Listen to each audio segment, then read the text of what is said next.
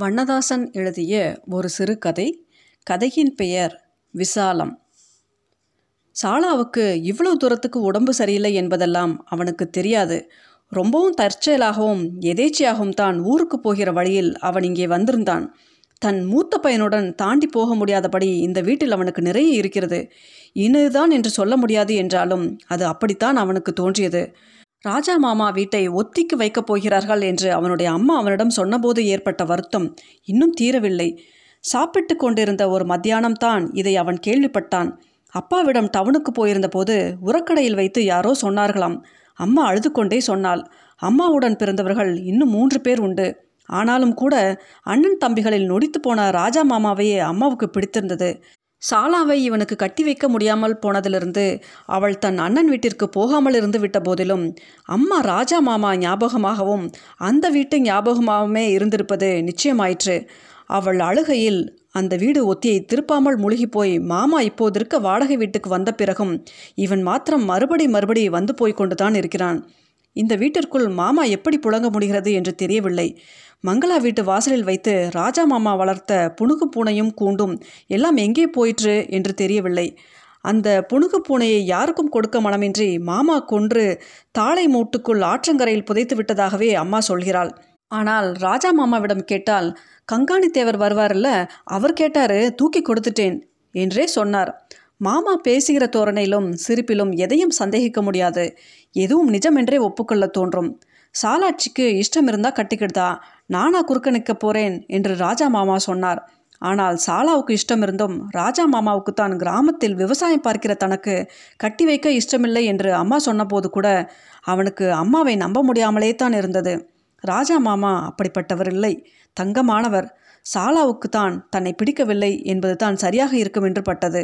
ஆனாலும் எப்படி மறக்க முடியும் சாலாவை? அப்புறம் ராஜா மாமாவை தான் அவனுக்கு செல்லம்மாவை பார்த்து கட்டி வைத்தார். எட்டு வருஷத்துக்குள் இரண்டு பையனும் ஒரு பெண்ணுமாகி இப்போது பிரசவத்தை முன்னிட்டே தாய் வீடு போயிருக்கிறாள். இங்கே வந்திருப்பது கூட அவளை பார்த்துவிட்டு ஊருக்கு திரும்புகிற வழிதான். பையில் பணங்கிழங்கு கட்டும் பிரண்டை கொடியும் வைத்து அனுப்பியிருப்பது கூட செல்லமாதான். அவளுக்கு இவன் கண்டிப்பாக ராஜா மாமா வீடு போகாமல் ஊருக்கு கார் ஏறமாட்டான் என்று தெரியும். இதையெல்லாம் யாரும் யாருக்கும் சொல்ல அவசியமின்றியே செல்லம்மாவுக்கு எல்லாம் புரிந்துவிட்டதுதான் ஆச்சரியம். சாலாவின் அழகு பற்றியும் சாலாவிடம் ஒரு மாறாத பிரியம் தன் கணவனுக்கு உண்டு என்பதும் எத்தனை வருஷம் வாழ்ந்து எத்தனை குழந்தைகள் பிறந்து மாறி மாறி வயலில் எத்தனை பூ நெல் விளைந்தாலும் சரி இவன் சாலா ஞாபகமாகவே இருப்பான் என்பதுவும் எல்லாம் அவளுக்கு தெளிவாக தெரிந்திருந்தன. சாலாவின் சடங்கு வீட்டில் எடுத்த பழைய புகைப்படத்தை தொட்டில் ஆட்டும் போதெல்லாம் பார்த்து பார்த்து அவளும் எத்தனையோ தடவை அவனுடன் சாலாவுக்கு இன்னும் கல்யாணமாகாததற்காக வருத்தப்பட்டிருக்கிறாள். சாலா இவளை விடவும் மூப்பு.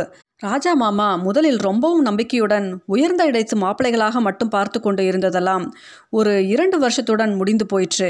இவ்வளவு லட்சணம் இவ்வளவு அமெரிக்கை பொருந்திய சாலாவை ஏதோ ஒரு பொது காரணத்துக்காக எல்லோரும் நிராகரித்த போது ராஜா மாமா ரொம்ப குறுகி போய்விட்டார். தான் புனலூர் செங்கோட்டை கொல்லம் என்று அலைந்தது. எல்லாம் சாலாவின் தலையில் ரொம்பவும் பிந்தி விடுகிறது போல் ராஜா மாமாவுக்கு பட்டது. தன்னுடன் நேருக்கு நேர் யாரும் சண்டை போடாமல் எல்லா பத்துகளும் சாலாவுடன் மறைமுகமாக சண்டை போடுவதை உணர்ந்ததும் ராஜா மாமா ரொம்ப அடங்கி போய்விட்டார்.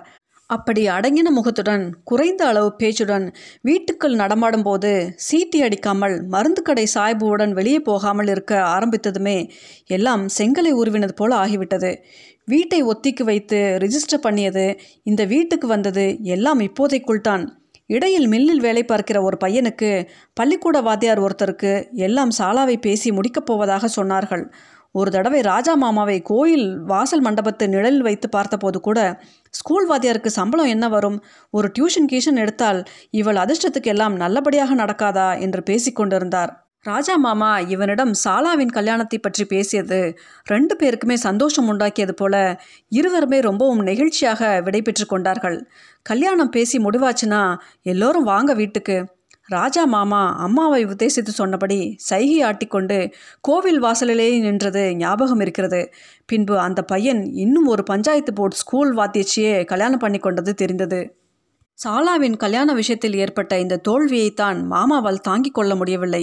இதை தாங்க முடியாமல் தாங்கிக் கொண்டு தான் சாலாவின் அண்ணனுக்கு கல்யாணம் நடந்தது. இந்த சின்ன வாடகை வீட்டுக்குள் குடித்தனம் நடத்த முடியாமல் ஒருத்தருக்கொருத்தர் பிடிக்காமல் போய் சச்சரவுகள் வலுத்து தனியாக அவர்கள் இன்னொரு வீட்டுக்கு போய் ஒரு குழந்தையும் பிறந்த பிறகு மறுபடியும் அந்த சின்ன வீட்டிற்கே எல்லோருமாக குடியிருக்க வந்த பிறகு கொஞ்ச நாட்களுக்கெல்லாம் நன்றாகவே நடந்து கொண்டு வந்தது. இடையில் கமிஷன் கடை வரை ஒரு தடவை வந்திருக்கும் பொழுது வீட்டை எட்டி பார்க்கையில் சாலா தன் அண்ணன் மகனுக்கு பவுடர் பொட்டு எல்லாம் வைத்துக்கொண்டு பட்டாசலில் உட்கார்ந்திருந்தாள். இவனை பார்த்ததும் சட்டென்று உள்ளே எழுந்து போனாள். போவதற்கு முன் இவனை பார்த்த மாதிரியும் இருந்தது. அவள் விட்டுப்போன குழந்தையை எடுத்து வைத்துக்கொண்டு அவன் ராஜா மாமாவுடன் சத்தமாகவே பேசினான். ராஜா மாமா ஈசி சேரில் சாக்கு தைத்து போட்டுக்கொண்டு படுத்திருப்பதையெல்லாம் தாங்க முடியவில்லை. ராஜா மாமா இதற்கெல்லாம் கூச்சப்படக்கூட இல்லை. பழசையெல்லாம் முழுதா மறந்துவிட்டு இப்படி பட்டாசலில் உட்கார்ந்திருக்கிறது சாதாரண காரியமில்லை. அவருடன் பேசுகிற பொழுது எல்லாம் சாலா ஊடு சுவருக்கு அந்த பக்கம். இதை கேட்டுக்கொண்டு நிற்பாள் என்கிற உணர்வு அவனுக்கு அதிகம் இருந்தது அவள் இப்படி காய்ச்சலில் படுப்பாள் என்று அப்போது தோன்றவில்லை. ராஜா மாமா வீட்டு அத்தை தான் கொஞ்ச நாளாக ரொம்பவே மெலிந்து விட்டாள். அத்தையை பார்க்கிற பொழுது இந்த குடும்பத்தின் கஷ்டம் முகம் காட்டும். இலையெல்லாம் முதிர்ந்த மாதிரி அத்தை தான் நின்றாள். அவள் திடீர் திடீரென்று ராஜா மாமாவை வாய்க்கு வந்தபடி திட்டுகிறதாகவும் என்னை கெடுத்ததும் இல்லாமல் பாவி என் புள்ளையும் உட்காத்தி வச்சுட்டான். படுபாவி என்று மேற்கொண்டு செல்லக்கூடாததெல்லாம் சொல்லி சத்தம் போடுகிறதாகவும் அவளுக்கு சீக்கிரம் புத்தி சரியில்லாமல் போய்விடலாம் என்று எல்லாம் சொன்னார்கள். அது நிஜமாக இருக்கும் என்று அத்தையின் முகத்தில் உடம்பின் மெழுவில் எல்லாம் போன தடவை வந்திருக்கும் போதே தெரிந்தது. இந்த தடவை பையனுடன் நடையேறும் பொழுது உள்கட்டில் தான் எல்லோரும் உட்கார்ந்திருந்தார்கள். ராஜா மாமா தான் இவனை பார்த்ததும் பக்கத்தில் கிடந்த துண்டை அள்ளி மேலே போட்டுக்கொண்டு எழுந்து வந்தார்.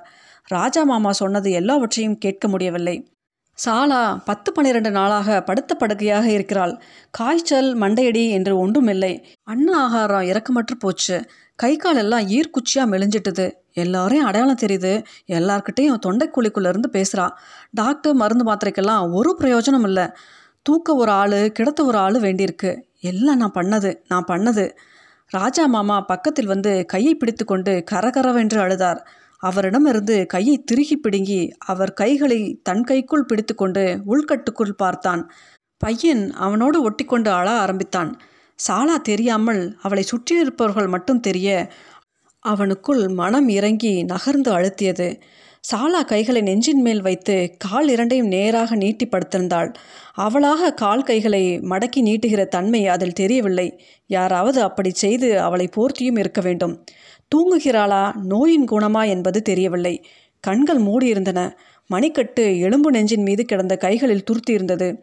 ஒரே ஒரு பழைய தங்க வளையல் ஓரமெல்லாம் தேய்ந்து ரெண்டு பக்கமும் கருப்பு வளையல் முன்னும் பின்னுமாக கிடந்தது.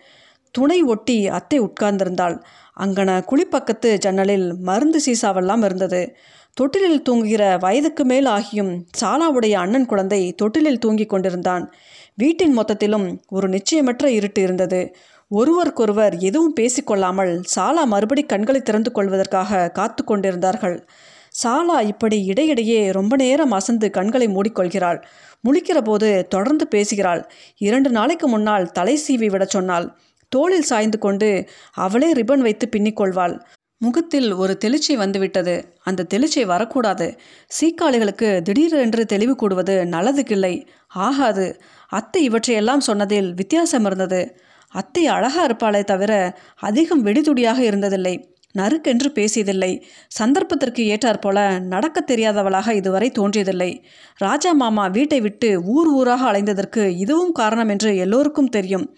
அந்த அத்தைக்கு இப்போது ஒரு மாறுதல் வந்திருக்கிறது. சாலாவின் பக்கத்தில் இருந்து இருந்து சாலாவின் தீட்சண்யம் எல்லாம் அத்தைக்கும் வந்துவிட்டது போல் இருக்கிறது. ராஜா மாமாவுக்கு இது தெரியாமல் இருக்காது. தெரிய போய்த்தான் அத்தை திடீர் திடீர் என்று சத்தம் போடுவதாக சொல்கிறதையெல்லாம் சகித்து கொண்டு இருக்க முடிகிறது. ராஜா மாமா மாதிரி யாராலும் வெளியே சொல்லாமல் எல்லாவற்றையும் சகித்து கொண்டு உட்கார்ந்திருக்க முடியாது. சாலாவுக்கு கூட இந்த குணம் இருந்திருக்கிறது. அதுதான் இப்படி ஆளை ஒரேடியாக உருக்கி படுக்கையில் போட்டிருக்கிறது. எல்லோரும் இப்படி உட்கார்ந்திருக்கிறதை பார்த்து அவனுடைய மகன் ஒருவித பயத்தினால் அழ ஆரம்பித்தான். அந்த அழுகை எல்லோருக்குள்ளும் இருந்து இப்படி ஒரு பயத்தை முரட்டுத்தனமாக கவ்வி வெளியே இழுப்பது போல முரண்டு பிடித்தது. ராஜா மாமா சமாதானப்படுத்தியும் அழுகை நிற்கவில்லை.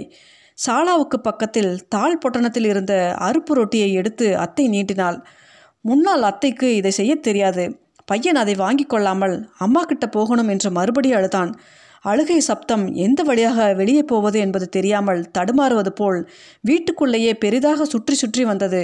அவனுக்கு பையனை கூப்பிட தோன்றவில்லை. பையன் அந்த இடத்திலேயே இல்லாததாக மறந்து எல்லோரும் அசைவிற்று பார்த்து கொண்டிருந்தார்கள்.